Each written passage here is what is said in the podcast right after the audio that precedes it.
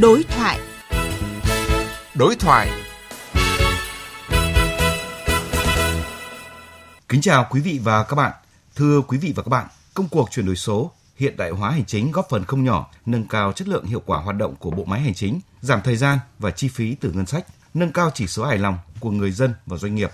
Cổng dịch vụ công quốc gia trở thành điểm một cửa số của quốc gia phục vụ người dân, doanh nghiệp trong thực hiện thủ tục hành chính, cung cấp dịch vụ công trên môi trường điện tử, cung cấp hơn 4.590 dịch vụ công trực tuyến, chiếm hơn 70% số lượng thủ tục hành chính. Tuy vậy, quá trình thực hiện chuyển đổi số vẫn còn những điểm nghẽn do cả yếu tố khách quan và chủ quan, khiến quá trình chuyển đổi số trong lĩnh vực hành chính gặp phải những trở ngại vướng mắc cần tháo gỡ để người dân, doanh nghiệp được thụ hưởng tốt hơn. Từ đó tạo nên những động lực mới thúc đẩy kinh tế xã hội phát triển. Đây là chủ đề chúng tôi đề cập trong chương trình đối thoại hôm nay với sự tham gia của hai vị khách mời. Đó là ông Vũ Hoàng Liên, Chủ tịch Hiệp hội Internet Việt Nam. Xin kính chào quý thính giả Đài Tiếng Nói Việt Nam. Và vị khách mời thứ hai là bà Nguyễn Thị Thùy Linh, chuyên gia hỗ trợ dự án thuộc tổ chức USET. À, xin kính chào quý thính giả Đài Tiếng Nói Việt Nam. Xin cảm ơn hai vị khách mời đã nhận lời tham gia chương trình. Thưa ông Vũ Hoàng Liên, mối quan hệ giữa chuyển đổi số với cải cách hành chính nói chung và cải cách thủ tục hành chính nói riêng thì cần được hiểu như thế nào cho đúng ạ? Ờ, theo tôi thì chuyển đổi số cái cốt lõi của vấn đề nó chính là công nghệ số. Thế cho nên là giữa cải cách hành chính với chuyển đổi số là nó thông qua cái cầu nối của công nghệ số và uh, cải cách hành chính sẽ là tiền đề để mà ứng dụng công nghệ. Nhưng khi ứng dụng công nghệ thì chính nó sẽ tác động ngược trở lại thì con người bộ máy để mà đạt được cái mục tiêu về chuyển đổi số thì uh, cho nên là um, cải cách hành chính nó vừa là tiền đề nhưng nó đồng thời nó cũng lại là mục tiêu và được hưởng cái giá trị như vậy có thể hiểu muốn thực hiện được chuyển đổi số thì phải cải cách hành chính chứ không chỉ hiểu đơn thuần chuyển đổi số giúp thúc đẩy cải cách hành chính tốt hơn. Bà có đồng ý với ý kiến này không và mối quan hệ này thì được khẳng định qua thực tế như thế nào thưa bà Nguyễn Thị Thùy Linh? Um, tôi rất là đồng tình với quan điểm rằng là để thực hiện được chuyển đổi số thành công, việc cải cách hành chính là bước đi cần thiết và không thể tách rời, giống như ý kiến của anh Liên. Uh, chuyển đổi số và cải cách hành chính nó có mối quan hệ chặt chẽ, hỗ trợ lẫn nhau và nó tạo ra một vòng lặp cải thiện liên tục. Uh, ta hình dung nó giống như một cái vòng xoắn ốc ấy. Thế thì ờ, ví dụ thực tế là Ờ, như tôi ví dụ là tại Việt Nam thì chính phủ đã triển khai hệ thống dịch vụ công trực tuyến để đơn giản hóa thủ tục hành chính như đăng ký kinh doanh hay đăng ký bất động sản, nộp thuế. Thì việc này giúp giảm thiểu thời gian chi phí cho người dân và doanh nghiệp. Một ví dụ thứ hai là liên thông các thủ tục hành chính như hiện nay thì chúng ta có thể đăng ký khai thai ờ, khai sinh, thai sản, đăng ký hộ khẩu thường trú uh, hay là giống như đăng ký giấy phép lái xe uh, thì liên thông với cả giấy khám sức khỏe À, nhờ vậy là người dân không phải đi đến các cơ quan nhiều lần mà chỉ cần một lần nộp và một lần trả kết quả lấy kết quả thôi. Thế thì rõ ràng là ta thấy là để thực hiện được những cái đổi mới như thế này thì hoàn toàn là ngoài cái việc cải cách hành chính thì còn cần cái sự hỗ trợ của liên thông dữ liệu đổi mới uh, chuyển đổi số đấy. Đích đến của chuyển đổi số trong cải cách hành chính là mang lại hiệu quả minh bạch hiện đại và thông suốt trong hoạt động quản lý nhà nước từ đó phục vụ tốt hơn người dân, doanh nghiệp trong giải quyết thủ tục hành chính. Chính vì vậy, vai trò một cửa số của Cổng Dịch vụ Công Quốc gia đặc biệt quan tâm ngay từ đầu. Và trước khi tiếp tục cuộc trao đổi, xin mời các vị khách mời cùng quý vị thính giả nghe tổng hợp sau. Sau 4 năm đưa vào vận hành, vai trò một cửa số của Cổng Dịch vụ Công Quốc gia đang dần được khẳng định, trở thành điểm một cửa số của quốc gia phục vụ người dân doanh nghiệp trong thực hiện thủ tục hành chính, cung cấp dịch vụ công trên môi trường điện tử. Cổng Dịch vụ Công Quốc gia đã tích hợp cung cấp trên 4.590 dịch vụ công trực tuyến trong tổng số trên 6.300 thủ tục hành chính. Đã có hơn 3,2 tỷ lượt truy cập, tìm hiểu thông tin và thực hiện dịch vụ hơn 273 triệu hồ sơ thủ tục hành chính đồng bộ. Công khai quá trình giải quyết năm 2023 tăng hơn 1,7 lần so với cùng kỳ năm 2022. 36,8 triệu hồ sơ thủ tục hành chính trực tuyến và 21,2 triệu giao dịch thanh toán điện tử từ Cổng Dịch vụ Công Quốc gia năm 2023, tăng hơn 2,58 lần so với cùng kỳ năm 2022. Trung bình mỗi ngày, Cổng Dịch vụ Công Quốc gia tiếp nhận hơn 106.000 hồ sơ trực tuyến, 50.000 giao dịch thanh toán trực tuyến. Việc tích hợp cung cấp dịch vụ công trên cổng dịch vụ công quốc gia yêu cầu các bộ ngành địa phương đẩy mạnh tái cấu trúc, quy trình, giải quyết thủ tục hành chính trên môi trường điện tử trên cơ sở khai thác, tái sử dụng dữ liệu để cắt giảm đơn giản hóa thủ tục hành chính, giúp việc thực hiện thủ tục hành chính của người dân doanh nghiệp được thuận lợi, đơn giản, giảm chi phí, thời gian. Cổng Dịch vụ Công Quốc gia cũng là điểm điều phối, kết nối, chia sẻ, tái sử dụng kết quả số hóa hồ sơ, kết quả giải quyết thủ tục hành chính. Đến nay đã kết nối tích hợp với 150 hệ thống thông tin cơ sở dữ liệu của các cơ quan đơn vị. Vai trò một cửa số của Cổng Dịch vụ Công Quốc gia còn ở việc góp phần công khai minh bạch các thông tin trong giải quyết thủ tục hành chính trên cả nước, tạo thuận lợi cho người dân thực hiện theo dõi, giám sát, đánh giá chất lượng, trong đó, hệ thống đánh giá bộ chỉ số phục vụ người dân và doanh nghiệp giúp kiểm soát quá trình giải quyết thủ tục hành chính. Cung cấp dịch vụ công bằng dữ liệu theo thời gian thực, tăng cường kỷ luật kỷ cương hành chính, trách nhiệm giải trình, cá thể hóa trách nhiệm đến từng cơ quan đơn vị, cán bộ, công chức, viên chức, người lao động. Vâng, thưa ông Vũ Hoàng Liên, là một chuyên gia trong lĩnh vực internet và chắc hẳn thì ông cũng đã từng có những cái trải nghiệm khi thực hiện thủ tục hành chính trên cổng dịch vụ công quốc gia. Vậy thì sau khi nghe cái tổng hợp ngắn vừa rồi thì ông có bình luận gì và thông tin nào về cổng dịch vụ công quốc gia khiến ông ấn tượng? Ờ,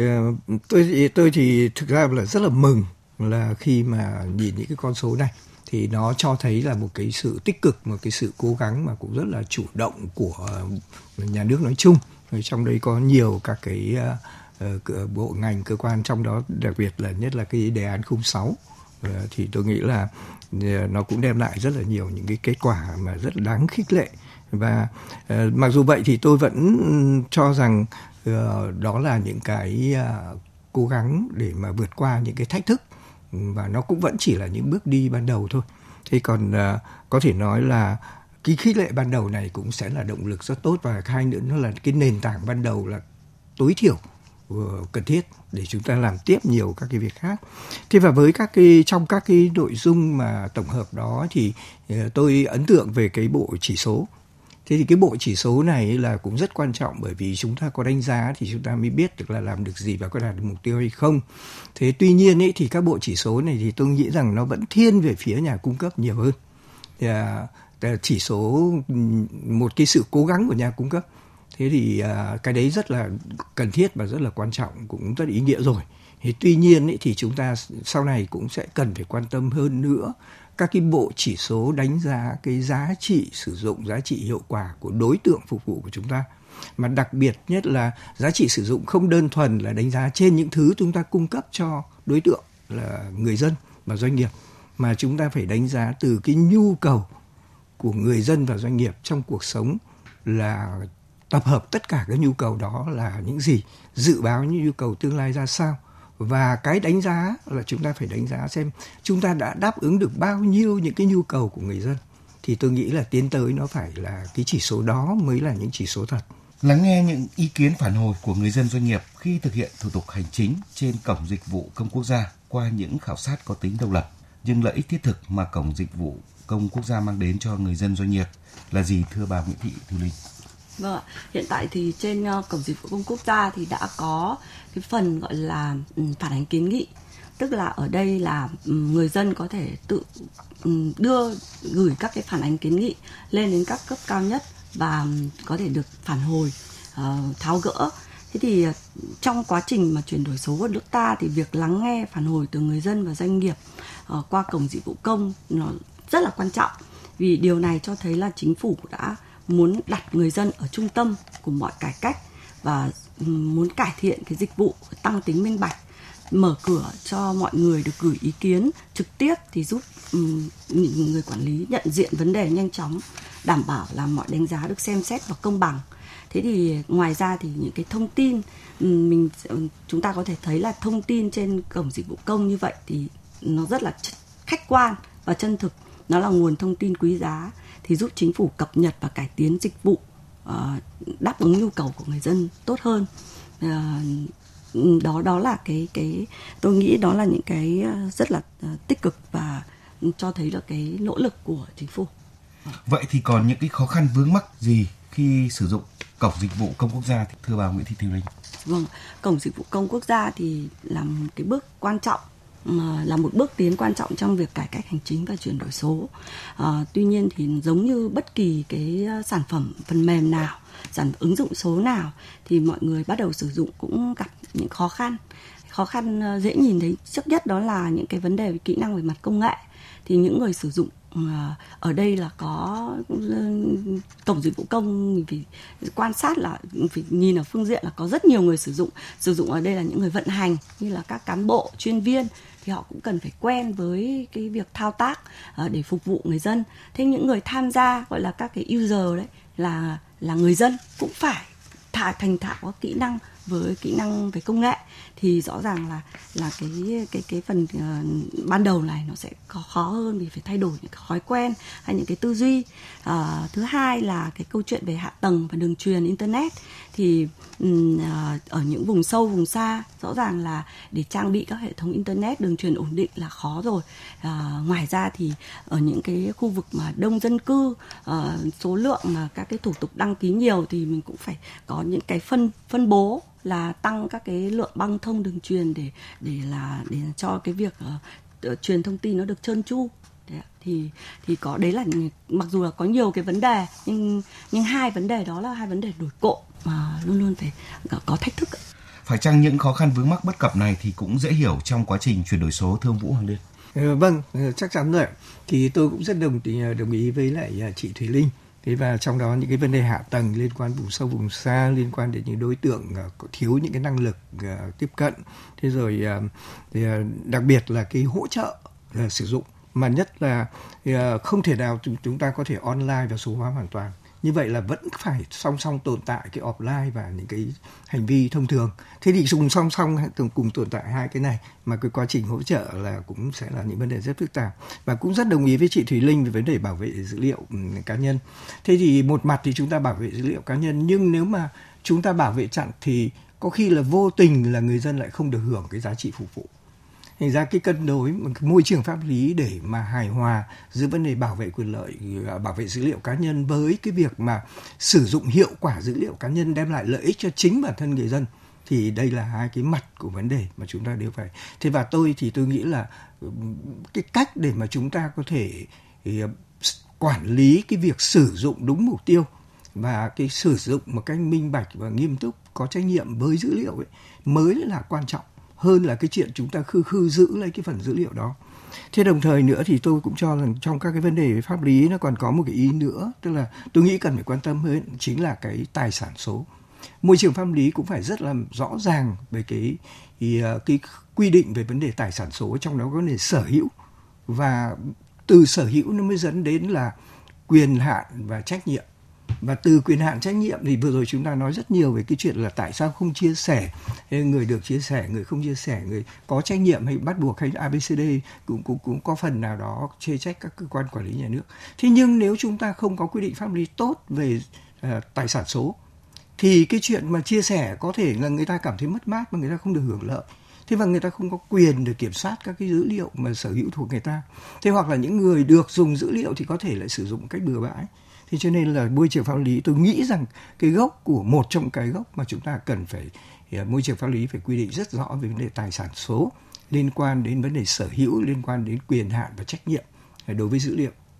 Tại diễn đàn cấp cao chuyển đổi số Việt Nam châu Á 2023, các đại biểu khẳng định dữ liệu và kết nối là trung tâm của câu chuyện chuyển đổi số.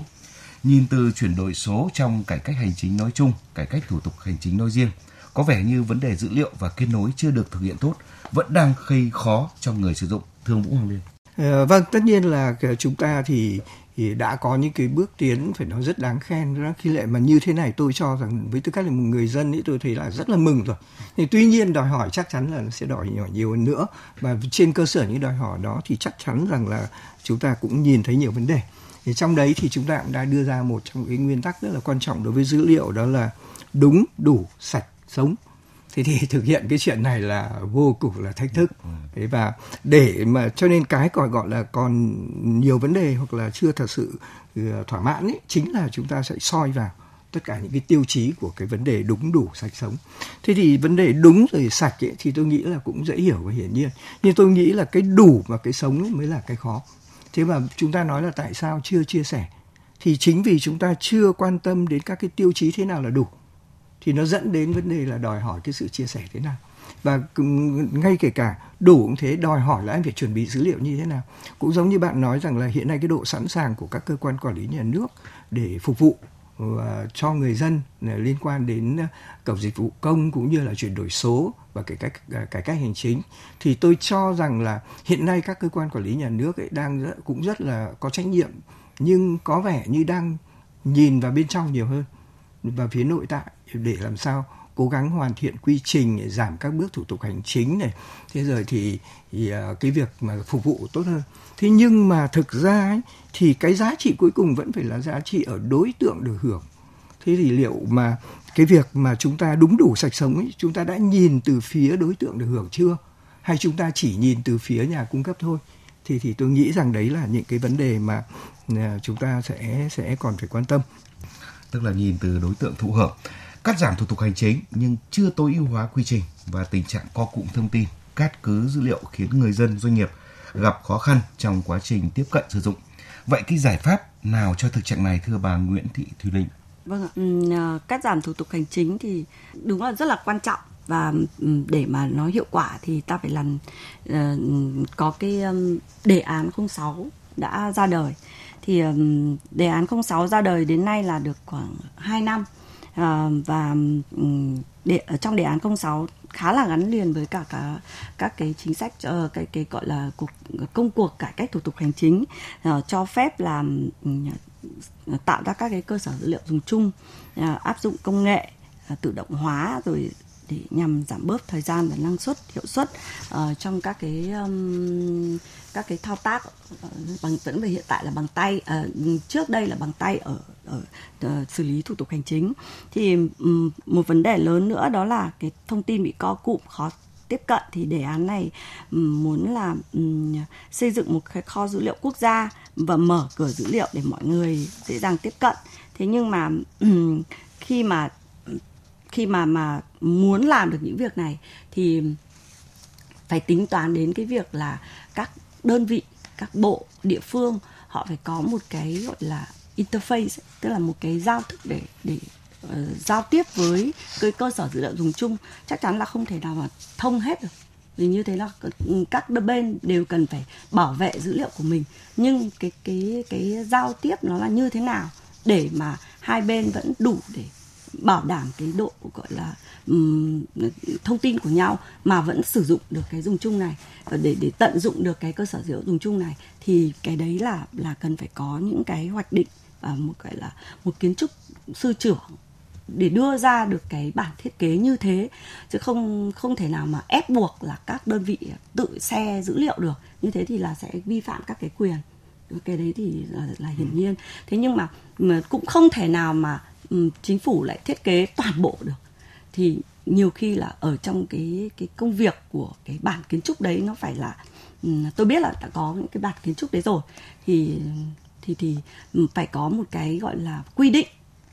Tôi đảm, tôi cần được như thế này. Thế nhưng mà từ phía các bộ, từ phía các địa phương, họ sẽ tự động, họ họ họ họ là thiết kế được cái giao diện tích hợp được thì như thế thì sẽ tận dụng được lợi thế của tất cả các bên mà không không phải là can thiệp vào việc của nhau quá nhiều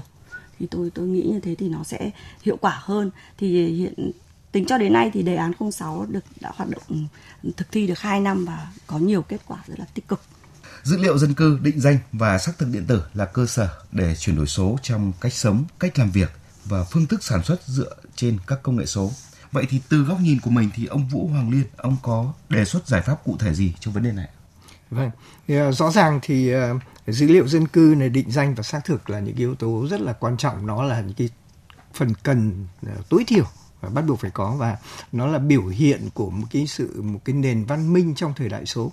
thì cho nên là mà hai nữa là xác định được là định danh và xác thực là cái trung tâm mà không chỉ là xuất phát điểm ban đầu nền tảng tối thiểu mà nó là trung tâm cho sự tất cả một cái, cái vận động số của một quốc gia nói chung. Thì tôi nghĩ cái đó là cái vai trò đó rất là quan trọng. Mà cũng vì thế cho nên cái đề án 06 là ờ, chúng tôi đánh giá rất cao. Và cái sự đóng góp cũng như là cái tiền đề ờ, của đề án 06 là rất là quan trọng. Thế thì ờ, để mà có những cái giải pháp tốt hơn ấy thì tôi nghĩ rằng hiện nay thì chúng ta đang thực hiện cái việc định danh và xác thực cho các dịch vụ công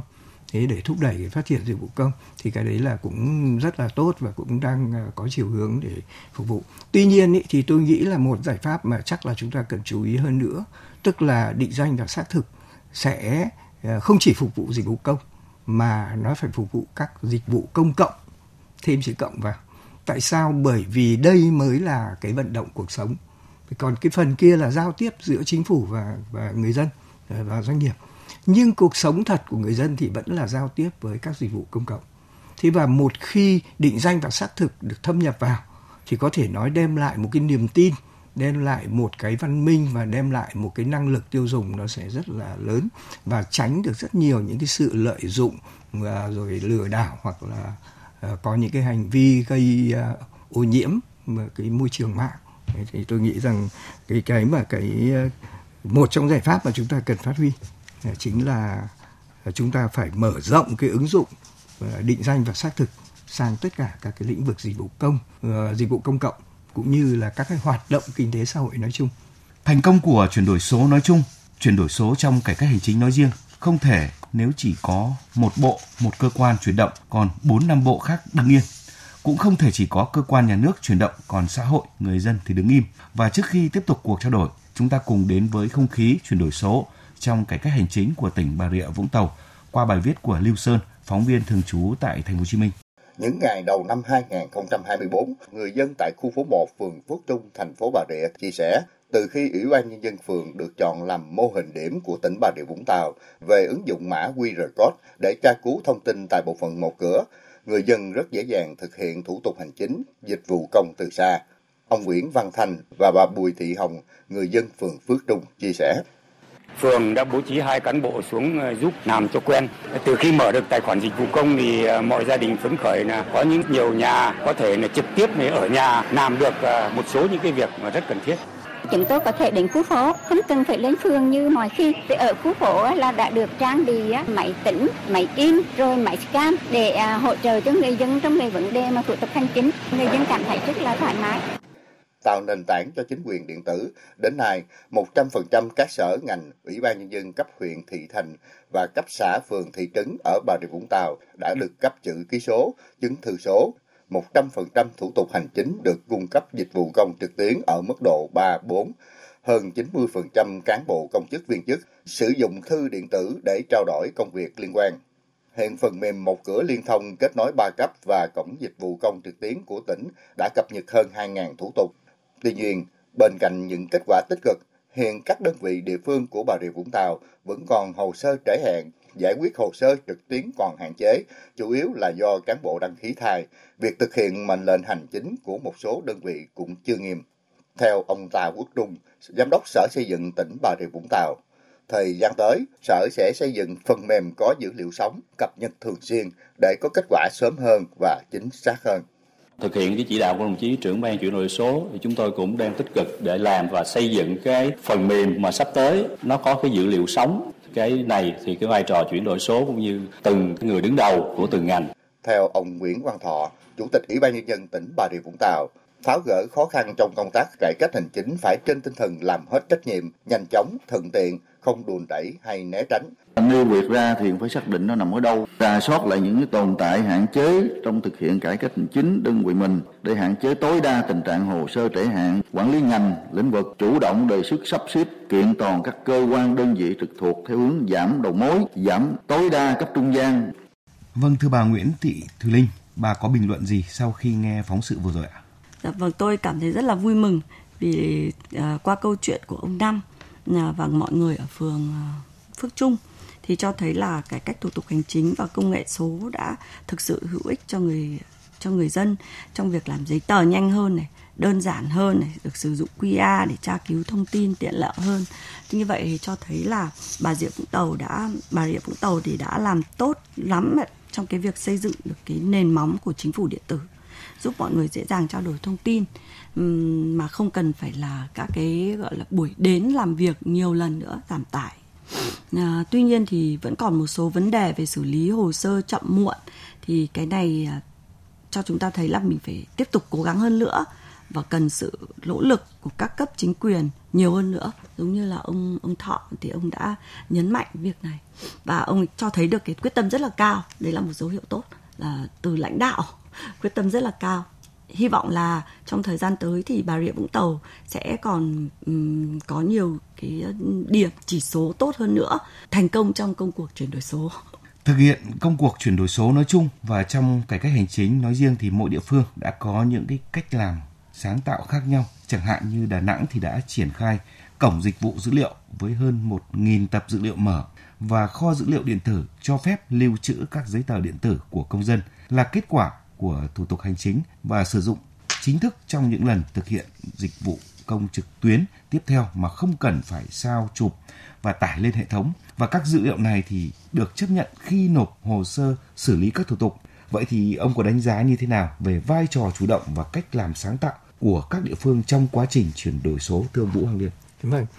qua một số những cái à, thực tế mà chúng ta đã được nghe thì tôi cũng phải nói là rất đáng khen các địa phương À, đã có cái quan tâm để có những cái động lực huy động cái à, sự đóng góp của người dân, thế và và phát huy cái sáng tạo. Thế và cái mà biết dựa vào sức dân ấy, thì đây là một cái mà tôi nghĩ rằng rất là quan trọng. Thế và huy động sức dân thì không đơn thuần chỉ là huy động để dân tham gia sử dụng hiệu quả, mà dân sẽ phải tham gia vào đóng góp mà để xây dựng nó hoàn thiện hơn thế rồi nó sáng tạo hơn và à, nó sẽ đem lại cái hiệu quả à, tốt hơn. Thì tôi nghĩ là cái đấy cái chính quyền địa phương làm được cái việc này là rất là đáng khen. Thế và chắc chắn rằng một khi chính quyền địa phương có động lực và tổ chức tốt ấy thì tin chắc là người dân sẽ đóng góp rất là tích cực. Và uh, tôi nghĩ rằng là uh, Ừ, sẽ có những cái kết quả mà chắc là các chính quyền địa phương sẽ không bao giờ có thể tưởng tượng được là sức đóng góp của dân nó lại hiệu quả đến như vậy. Nhưng cái mặt nữa thì tôi cũng đánh giá cao cái vai trò của chính quyền địa phương. Thế thì chính quyền địa phương cũng không đơn thuần là đứng về phía chính phủ, cung cấp dịch vụ công rồi phục vụ thì à, như là tôi nói là à, các cái kịch bản à, phục vụ thì không không đơn thuần chỉ là như vậy mà chính quyền địa phương còn phải đứng về quyền lợi của người dân, của doanh nghiệp của đối tượng bị quản lý để mà bảo vệ và chăm lo cho quyền lợi này. Thế thì cái ờ, giữa vấn đề là tôi phục vụ ờ, để như là chăm lo quyền lợi thì là không sai. Nhưng mà đứng về phía người dân để đòi hỏi quyền lợi bảo vệ quyền lợi và hỗ trợ để người dân được hưởng quyền lợi ấy, thì tôi nghĩ là vai trò chính phủ của chính quyền địa phương rất là quan trọng. Mà bởi vì khi mà phục vụ người dân thì, thì ờ, các dịch vụ công thì có rất nhiều bộ ngành rồi rất nhiều những cái nguồn kể cả trong và ngoài nước thế nhưng đối với lại các cái dịch vụ công cộng chẳng hạn thì tôi nghĩ chính quyền địa phương cũng trong cái cải cách hành chính hay là trong cái chuyển đổi số ờ, trong cái hành trình mà ờ, quốc gia mình phát triển ấy thì đều cần có sự cái vai trò của của của chính quyền địa phương ờ, để mà bảo vệ quyền lợi của người dân của doanh nghiệp. Và một khi đứng trên từ, từ cái vai trò đó ấy, thì khẳng định luôn là tất cả những bên cung cấp nào đó kể cả công ờ, của chính phủ cũng như là của ờ, các cái dịch vụ xã hội của các tư nhân kể cả trong ngoài nước đều phải có trách nhiệm và đóng góp vào để đem lại lợi ích cho người dân. Thước đo thực chất của quá trình chuyển đổi số trong cải cách hành chính là mức độ thụ hưởng của người dân doanh nghiệp. Để định lượng những nội dung này thì Bộ Chỉ số chỉ đạo điều hành và đánh giá chất lượng phục vụ người dân doanh nghiệp trong thực hiện thủ tục hành chính, dịch vụ công theo thời gian thực trên môi trường điện tử thì được triển khai thực hiện Bà Nguyễn Thị Linh, bà có đánh giá như thế nào về hiệu quả của bộ chỉ số này ạ? Như chúng ta thấy là mục tiêu lớn nhất của cải cách hành chính là làm sao để người dân và doanh nghiệp thực sự hài lòng. Thế nhưng mà ừ, đứng từ phía nhà quản lý thì sẽ không chỉ dừng lại ở việc chỉ kiểm tra sự hài lòng của người dân mà um, nếu như có các cái thông tin phản hồi từ cái hệ thống cung cấp dịch vụ thì rõ ràng người quản lý sẽ có thêm các thông tin để cải tiến um, nâng cấp cái hệ thống phục vụ của mình. Thì um, bộ chỉ số um, chỉ đạo điều hành và đánh giá chất lượng phục vụ người dân hay còn gọi là bộ chỉ số 766 ấy, ra đời là um, dựa trên cái tiêu chí như thế này. Ngoài cái việc đo cái mức độ hài lòng của người dân thì còn đo về cái việc minh uh, thông tin có minh bạch công khai không? Um,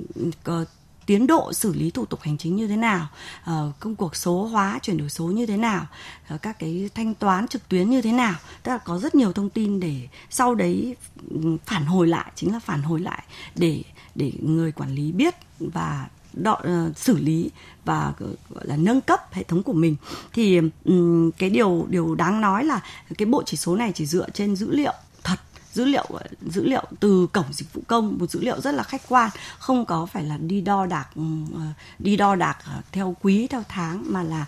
ờ, theo quý, theo năm, mà là đo đạc trực tuyến luôn. Thì bộ chỉ số này ừ, bộ chỉ số này đã thực hiện từ tháng 8 năm 2022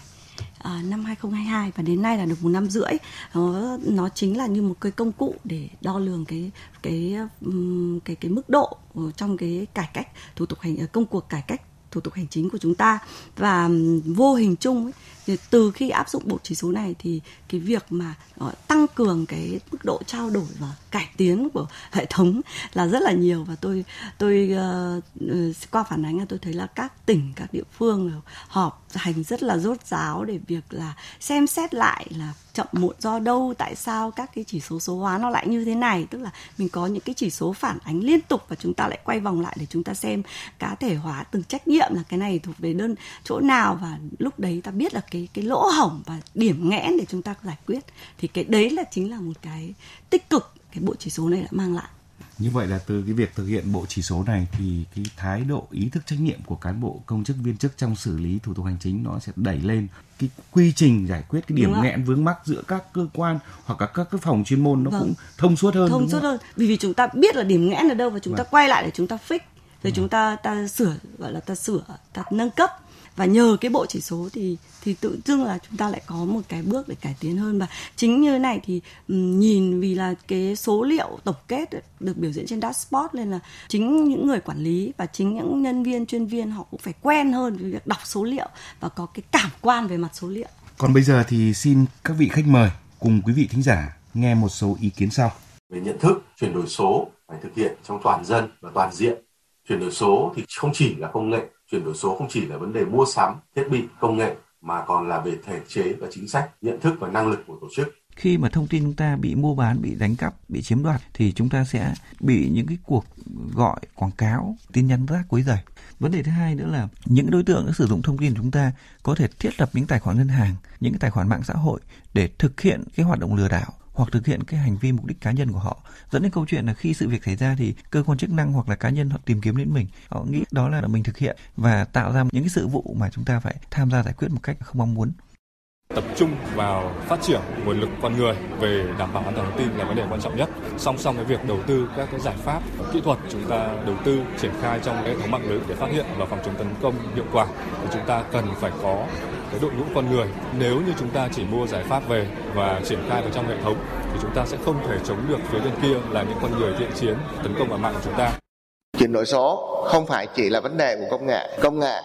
nói cho cùng, cũng chỉ là công cụ mà thôi con người và ý thức là quan trọng nhất À, vâng, xin mời các vị khách mời bình luận về những cái ý kiến vừa rồi. Thì trước hết thì tôi xin mời bà Nguyễn Thùy Linh bày tỏ quan điểm ý của mình qua những cái ý kiến. Ấy. Vâng, à, tôi rất là thấy là làm dấu hiệu đáng mừng vì ờ, chính người dân cũng đã nhận thức được có được cái nhận thức về uh, chuyển đổi số. Tức là ở đây thì um, cho thấy được là trong đời sống chính trong đời sống của người dân họ đã len lỏi vào là cái cái phản ứng là sẽ sử dụng số trước tiên là à, làm một cái gì đấy là ví dụ như là nếu như ta thành được thói quen là nếu như um, cần làm một thủ tục hành chính nào đấy thì cứ lên mạng search đã thế nào trên dịch vụ công cũng có thì nó là một cái phản ứng chứ chỉ đã là một thói quen tốt rồi. Thay vì cái việc là cứ phải uh, đi ra uh, thủ ờ, ủy ban phường hoặc là cái đơn vị uh, đơn vị tiếp nhận hồ sơ mà ngay đầu tiên họ đã có thói quen là mình cứ lên mạng rồi mình tra thế nào dịch vụ công cũng uh, cung cấp cái dịch vụ này rồi thì mình uh, có thể sử dụng ở trên đấy thì đó là một cái thói quen. Thế còn về vấn đề về uh, an toàn thông tin là những cái lo ngại của người dân về việc bảo vệ quyền uh, và thông tin cá nhân là một cái lo ngại rất chính đáng vì khi như như phần đầu chương trình cả anh Liên và tôi đã có nhắc đến rồi đã thì cái nhu cầu cần thiết của việc là phải có một cái hành lang pháp lý để vạch rất rõ về chuyện này. Vì hiện nay thì cơ cơ sở dữ liệu dùng chung là đang, cái số tài khoản là đang rất lớn rồi. Thế mà nếu như mà khi có tài sản số, có cơ sở dữ liệu số như vậy, thì việc sử dụng như thế nào, hiệu quả sử dụng như thế nào để có bảo mật thì là là là rất là quan trọng. Vấn đề này là vấn đề khá là chung kể cả thế giới cũng bị bị đối mặt. Còn ông Vũ Hoàng Liên thì ông có bình luận gì và ông có ý kiến gì ạ? Ở đây thì à, các cái à, phát biểu của thính giả ấy thì có nói về vấn đề nhận thức chuyển đổi số, rồi có nói về những cái vấn đề liên quan đến uh, mặt trái uh, tiêu cực ở trên mạng, thế rồi các cái vấn đề liên quan đến công nghệ, thì, rồi các vấn đề an ninh an toàn. Ờ, thí dụ như vậy thì ờ, tôi quay trở lại cái định nghĩa về chuyển đổi số ấy, thì theo tôi ấy, là chuyển đổi số chính là cái mối quan hệ tương hỗ giữa con người và công nghệ số. Thế và cái ờ, cái mối quan hệ tương hỗ này ấy, nó sẽ tạo ra một cái vòng xoáy của quá trình tiến hóa để đuổi theo cái tham vọng của loài người thế và cũng đồng tình với ý của chị Thùy Linh về vấn đề là cái vòng xoáy của quá trình tiến hóa. Ừ. mà cái vòng xoáy này chính là động lực trong cái mối quan hệ tương hỗ giữa con người và công nghệ số. Thế thì nói như vậy cho nên là không bao giờ chúng ta nói rằng cái gì quan trọng hơn cái gì. Thế dù sao thì cũng có thể nhìn nhận công nghệ là phương tiện thế và con người là ờ, đối tượng. Thế thì con người ở đây chúng ta cũng không chỉ nói là các bộ máy của chính phủ và các cơ quan quản lý nhà nước mà chúng ta phải nhìn chung cả xã hội. Ờ, người dân, doanh nghiệp, với tư cách họ là phía cung cấp, nhưng đồng thời với tư cách họ là phía sử dụng. Thì chúng ta phải nhìn một cách đầy đủ như vậy, thế để thấy cái yếu tố con người trong cái mối quan hệ tương hỗ. Thế còn đối với lại công nghệ thì cũng đương nhiên cái chuyện mà phát huy ứng dụng công nghệ là chắc chắn rồi. Thì ai cũng biết giống như tôi nói, đặc điểm của chuyển đổi số chính là dựa trên cái sự phát triển của công nghệ số. Thế và ờ, như vậy thì cái chuyện là chúng ta nói là không Ờ, không quá về mặt nọ mặt kia nhưng cái vai trò ờ, thay vì cái vai trò công nghệ ấy, thì tôi nghĩ là công nghệ số ngoài cái vai trò nó là công cụ ra nó còn cái vai trò là sức ép để mà con người sẽ phải chuyển hóa. Và chính cái sức ép đó nó mới là động lực để tạo ra cái sự tiến hóa của cái vòng xoáy cho nốc thế và ờ, nữa thì nếu mà nói về an ninh an toàn ấy thì, thì chắc chắn là về đã là cuộc chơi công nghệ thì đương nhiên người ta phải dùng công nghệ. Ờ, môi trường pháp lý phải ờ, sẵn sàng và phục vụ và bảo vệ thì là đương nhiên. Thế nhưng ở đây thì tôi muốn nói thêm một cái góc khác ấy, đó là sức mạnh cộng đồng. Thì ờ, có nhiều cái thì công nghệ không làm hết được có nhiều cái thì môi trường pháp lý không bao quát hết được và cũng không xử lý hết được. Thế nhưng nhiều khi là phép vua thua lệ làng có khi lệ này thói quen này văn hóa này thế rồi sức mạnh cộng đồng này có khi nó lại giải quyết vấn đề một cách là mềm dẻo và thực tế và thiết thực hơn thế cho nên là chúng ta ờ, để mà bảo vệ cái những để chống lại những cái hiện tượng xấu ừ, ăn cắp rồi thì lừa đảo thế rồi các cái hiện tượng mà à, gọi là đưa ra những cái thông tin sai lạc hoặc bôi xấu hoặc hay còn gọi là những cái mà tôi gọi là làm ô nhiễm cái môi trường mạng ấy thì thì bên cạnh những cái cái biện pháp công nghệ mà chúng ta rất là rất là quan trọng ấy thì chúng ta cần phải có những cái biện pháp để mà uh, cộng đồng vào cuộc. Ờ, và cái sức mạnh cộng đồng sẽ là một cái sức mạnh mềm mà nó sẽ giải quyết được ờ, rất nhiều vấn đề. Thế còn chúng ta đương nhiên phải chấp nhận là của xã hội cuộc sống nào cũng thế rồi đời sống thực hay là online cũng đều có những mặt trái của nó. Chúng ta không thể nói rằng là nó hoàn toàn không có mặt trái được mà nhiều khi nói vui, tức là giữa cái xấu và cái tốt, nó là bản chất, nó là sự tương quan.